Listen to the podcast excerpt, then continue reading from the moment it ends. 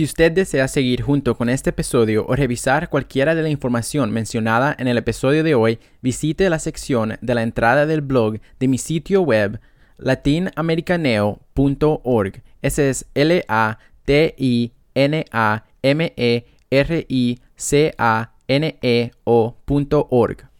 Hola mi gente, yo soy Kevin Muñoz. Hoy es lunes 21 de junio y usted está escuchando el podcast Leo un podcast creado con el propósito de romper las barreras dentro de la comunidad latinoamericana y arrojar luz sobre temas que normalmente no se hablan en nuestros hogares, como finanzas, salud mental, política y mucho más. Así que empecemos el episodio de hoy. El Instituto de Política Migratoria estima que aproximadamente 98.000 inmigrantes no autorizados se gradúan de la escuela secundaria en los Estados Unidos cada año. Además, el 44% de estos graduados residen en solo dos estados, en California y Texas. Como alguien que ha tenido que navegar por el sistema educativo en los Estados Unidos como estudiante indocumentado, puedo decirles que hay muchos obstáculos que enfrentamos.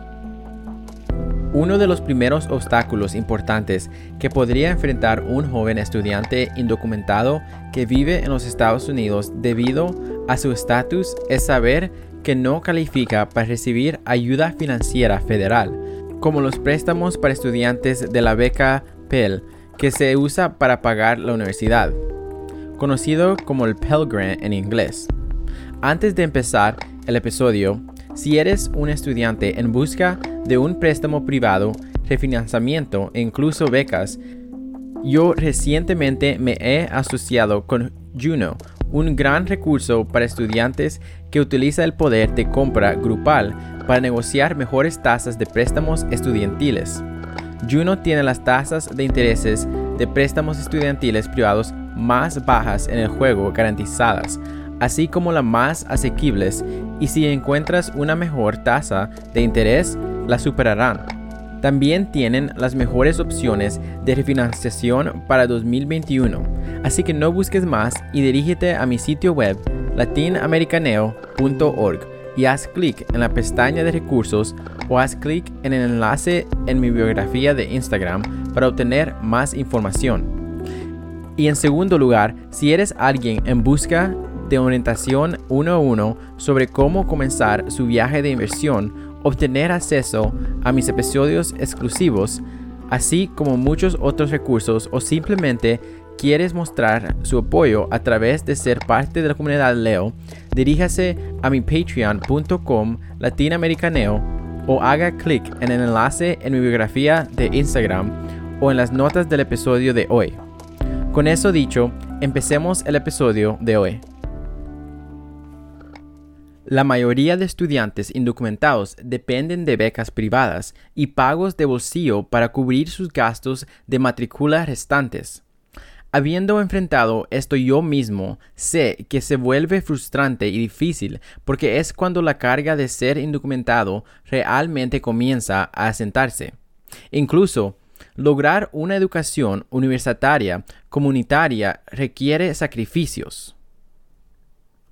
Yo todavía me recuerdo trabajando turnos de fin de semana de 12 horas en lugar de pasar tiempo con mis amigos y comer comida rápida a diario para reducir los gastos y poder pagar los libros de textos obligatorios para la clase y poder hacer la tarea. Queremos ser educados, contribuir y queremos que los Estados Unidos nos vea como personas que trabajamos duro. Sin embargo, a menudo nos imponen esta imagen negativa sin culpa nuestra. Simplemente queremos demostrar que merecemos estar aquí, que merecemos la ciudadanía y que merecemos más. Entonces, aunque hay muchos obstáculos que los soñadores todavía tenemos que enfrentar hoy, todavía hay opciones para que podamos ir a la universidad.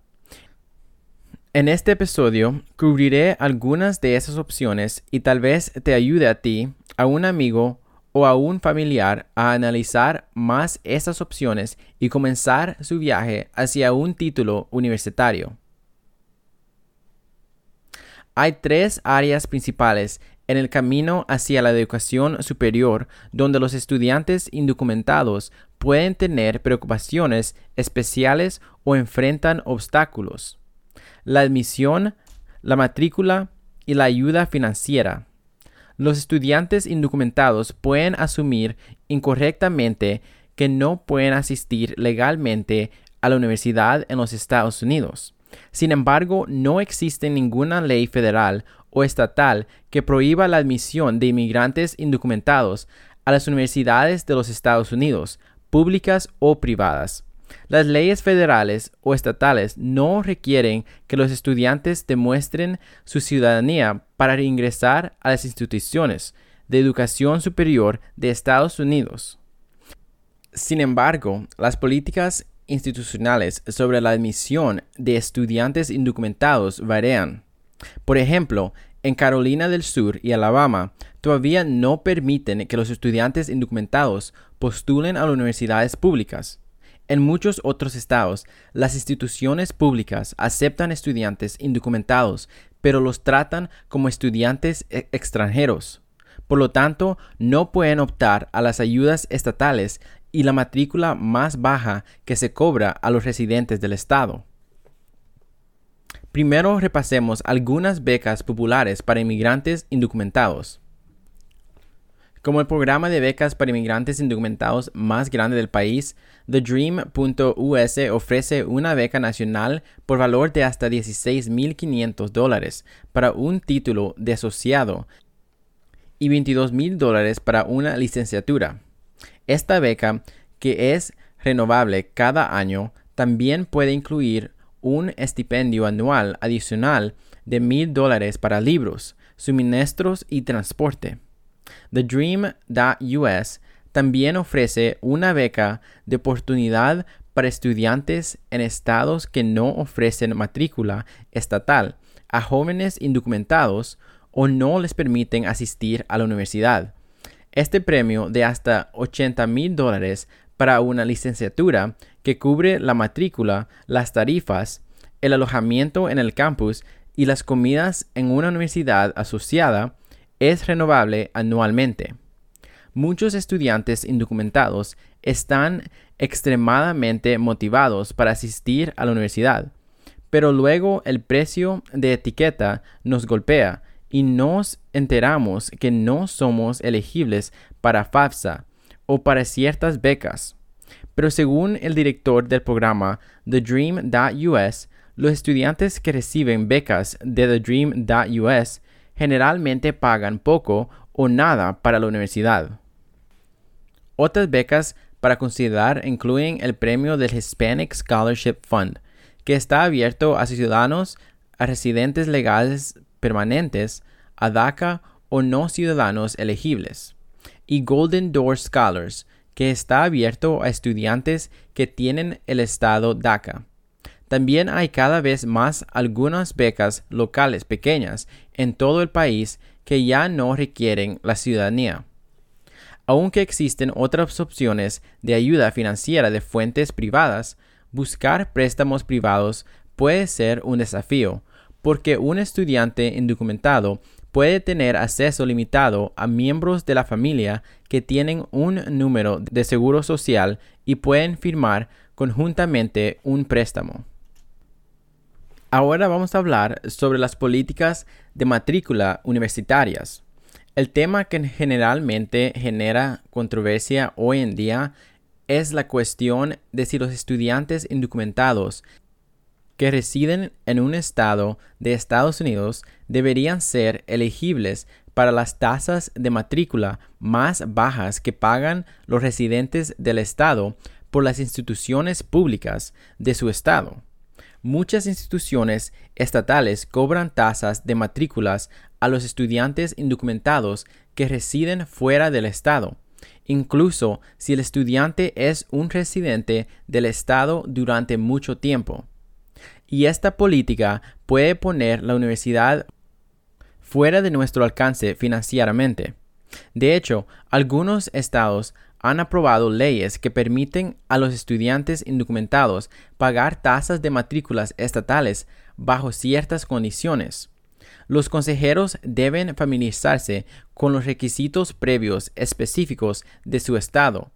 Si su consejero no es consciente de esto, lo que deberían ya ser un buen punto de partida es remitirlos al repositorio de recursos para estudiantes indocumentados.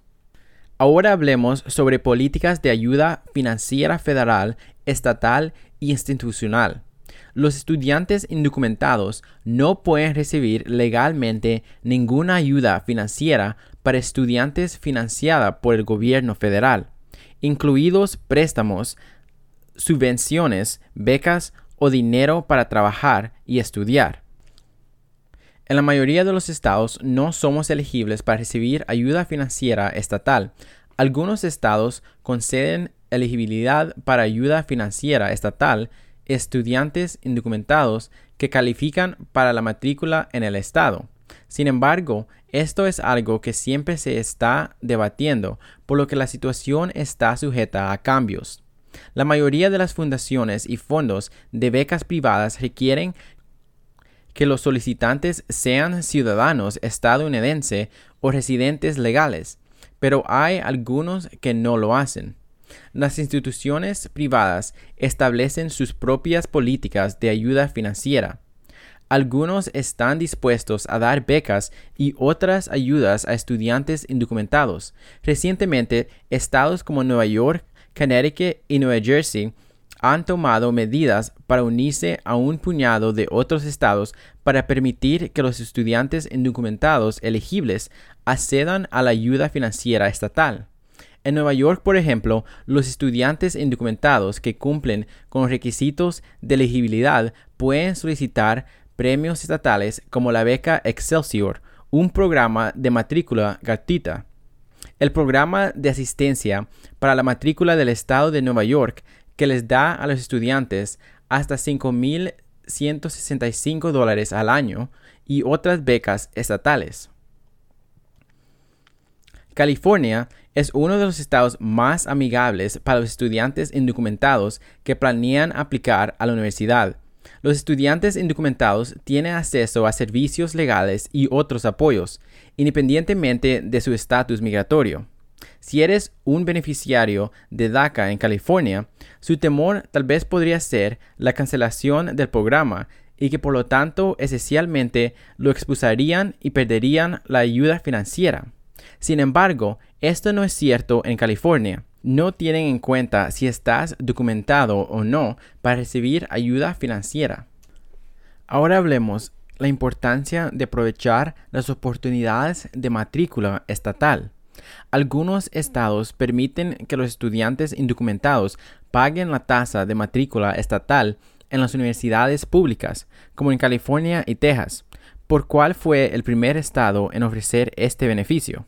Si vives en un estado como Alabama o Carolina del Norte, podrías estar pensando, bueno, Texas y California suenan muy bien, entonces llamaré a sus universidades y veré si puedo pagar la matrícula del estado. Bueno, no es tan simple porque 20 estados y el Distrito de Colombia tienen diferentes leyes que permiten a los estudiantes indocumentados acceder a las tasas de matrícula estatales. En esos estados, los estudiantes a menudo deben haber residido en el estado durante varios años antes de ser elegibles para pagar la matrícula estatal. El acceso a la ayuda financiera depende de dónde vivas y de las instituciones mismas. Para los indocumentados no es igual como los estudiantes ciudadanos eh, que promedio de bajo ingresos y recursos pueden ir a cualquiera de estas instituciones y aplicar a la beca conocido como Pell Grant. Ahora, otra cosa que vale la pena investigar son los colegios comunitarios y los programas de doble crédito cientos de colegios comunitarios en los Estados Unidos permiten que los estudiantes se inscriban en clases para obtener créditos universitarios, incluso antes de graduarse de la escuela secundaria. Debido a que estos recursos también cuentan para los requisitos de graduación de la escuela secundaria, ayudan a los estudiantes a ahorrar tiempo y dinero. Los colegios comunitarios generalmente tienen las mismas políticas de admisión y matrícula con respecto a los estudiantes indocumentados que otras instituciones en el estado. Si un estado tiene su propia versión del DREAM Act, los estudiantes indocumentados calificados pueden inscribirse y pagar los cursos de los colegios comunitarios con tarifas de matrícula estatales. De lo contrario, estos estudiantes serían tratados como estudiantes internacionales y pagarían matrículas fuera del Estado. Mientras que es cierto que el estatus de indocumentado limita las opciones de un estudiante, sí es posible encontrar un colegio o universidad que acepte estudiantes indocumentados y proporcione fondos suficientes para que la asistencia sea factible. Sin embargo, los estudiantes deben investigar un poco para determinar si una escuela puede acomodarlos. Parte de esta investigación implica contactar directamente a la escuela y hacer preguntas sobre la política de la escuela sobre estudiantes indocumentados y si los reconoce y acepta el procedimiento de inscripción estándar. Gracias a la Ley de Privacidad y Derechos Educativos de Familia, es contra la ley que los funcionarios escolares revelen el estado migratorio de un estudiante sin su permiso. Los estudiantes indocumentados deben comenzar su búsqueda de universidades pidiendo consejo a sus maestros y consejeros de la escuela secundaria. Dichos mentores pueden dirigir a los estudiantes a consejeros de admisión a la universidad o emparejarlos con otros estudiantes indocumentados que se hayan inscrito con éxito en la universidad o que aspiren a inscribirse. Además de las oportunidades universitarias que ofrecen matrículas estatales, es importante comenzar a buscar en línea escuelas con programas especiales o organizaciones estudiantiles que apoyan a los estudiantes indocumentados. Por ejemplo, Muchas de las escuelas de California, como UCLA y UC Berkeley, tienen programas para estudiantes indocumentados que brindan servicios, recursos y apoyo. También brindan información sobre cómo los estudiantes que no son elegibles para presentar la solicitud gratuita de ayuda federal para estudiantes, FAFSA, pueden financiar su educación. Muchos de los recursos disponibles en línea involucran a los estados que dan tasas de matrículas estatales a estudiantes indocumentados. Sin embargo, ponerse en contacto con las oficinas de admisión de las escuelas en otros estados aún podría conducirte a recursos y asistencia que no se ofrecen explícitamente en los sitios web de las escuelas. Y finalmente, para maximizar nuestro potencial de éxito académico, es importante que nos informemos con nuestros derechos legales y seamos conscientes de los recursos disponibles para nosotros. Incluso sin la aprobación de la ley federal DREAM, los estudiantes indocumentados tienen derecho a ciertas protecciones y oportunidades en nuestro camino hacia la obtención de un título. Quizás el hecho más importante que los estudiantes indocumentados deben recordar es que no existe una ley federal que requiere prueba del estado de ciudadanía para la admisión o matriculación en cualquier colegio o universidad de los Estados Unidos. Debido a un concepto erróneo común de lo contrario, millones de personas indocumentadas están perdiendo la oportunidad de obtener una educación, mejorar sus perspectivas de empleo y participar en la economía. Además de sus derechos bajo las leyes estatales, Mini Dream Acts y DACA, los estudiantes indocumentados tienen el derecho de bloquear la divulgación de sus registros educativos por parte de las escuelas, excepto en circunstancias especiales, bajo FERPA, Ley de Privacidad y Derechos Educativos de la Familia. Prohíbe que las escuelas divulguen la mayor parte de la información confidencial de los estudiantes a personas que no pertenecen en la escuela, incluidos agentes gubernamentales sin el permiso de los padres. Según la ley, cualquier autoridad gubernamental que busque acceder a dicha información necesita una orden judicial. Gracias a FERPA, los estudiantes no tienen que preocuparse por ocultar su condición de indocumentados a los funcionarios escolares, incluso durante el proceso de solicitud. Entre estos detalles personales, la Oficina de Derechos Civiles, OCR, Office of Civil Rights, que es parte del Departamento de Educación, señala que una escuela o distrito público no debe preguntar sobre el estado migratorio ni el estudiante tiene la obligación de revelar información sobre él. El estado de la ciudadanía y la documentación de un estudiante no se consideran relevantes para establecer la residencia del distrito, ni es constitucional utilizar esta información para determinar el acceso. Con eso dicho, sí existen ciertas excepciones a las protecciones de privacidad de FERPA que tienen una relación directa con los estudiantes indocumentados. Según la OCR, aunque FERPA generalmente prohíbe que las escuelas públicas y los distritos divulguen cierta información de los estudiantes sin consentimiento previo, puede haber circunstancias en las que las leyes federales de inmigración requieren que los distritos proporcionen información específica sobre un estudiante a otra entidad gubernamental federal, estatal o local. Según la OCR, esto puede ocurrir cuando la emisión de una visa de no inmigrante a un estudiante y el mantenimiento del estatus de no inmigrante de ese estudiante está condicionado a la asistencia del estudiante a una escuela específica. Tenga en cuenta que en ese caso un distrito escolar tendría información preexistente sobre el estudiante que habría presentado a la escuela para obtener la visa subyacente, por lo que la escuela no tendría ninguna razón para iniciar una solicitud de información sobre estado de inmigración. El lenguaje sugiere que esta condición se aplica en gran medida a aquellos que han viajado a los Estados Unidos con la intención declarada de buscar solo una residencia temporal para estudiantes. Para los estudiantes indocumentados que no poseen visas de estudiante, la implicación de FERPA es que no hay necesidad o razón para revelar su estado migratorio y además que en esa escuela tiene prohibido preguntar sobre el asunto de manera que no se le pueda hacer objeto de discriminación, intimidación o deportación como consecuencia de su deseo de acceder a la educación. Así que para terminar este episodio, solo quiero decir que si quieres seguir estudios superiores, no dejes que tu estatus te pare. No es fácil para nosotros los estudiantes indocumentados, pero cada vez hay más recursos para nosotros, siempre y cuando vayamos a buscarlos.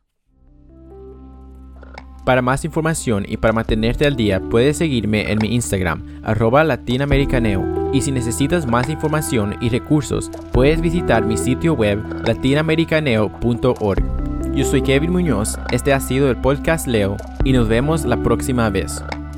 Este podcast no es un consejo de inversión y no soy un asesor de inversiones calificado y con licencia. Toda la información aquí, incluidas ideas, opiniones, puntos de vista, predicciones, pronósticos, comentarios, sugerencias o selecciones de acciones expresas o implícitas, son solo para fines informativos, de entretenimiento o educativos y no deben interpretarse como un consejo de inversión personal lleve a cabo su propia diligencia debida o consulte a un asesor o corredor financiero autorizado antes de tomar todas y cada una de las decisiones de inversión. Cualquier inversión, comercio, especulación o decisión tomada sobre la base de la información que se encuentra en este podcast expresa o implícita se realiza bajo su propio riesgo financiero o de otro tipo.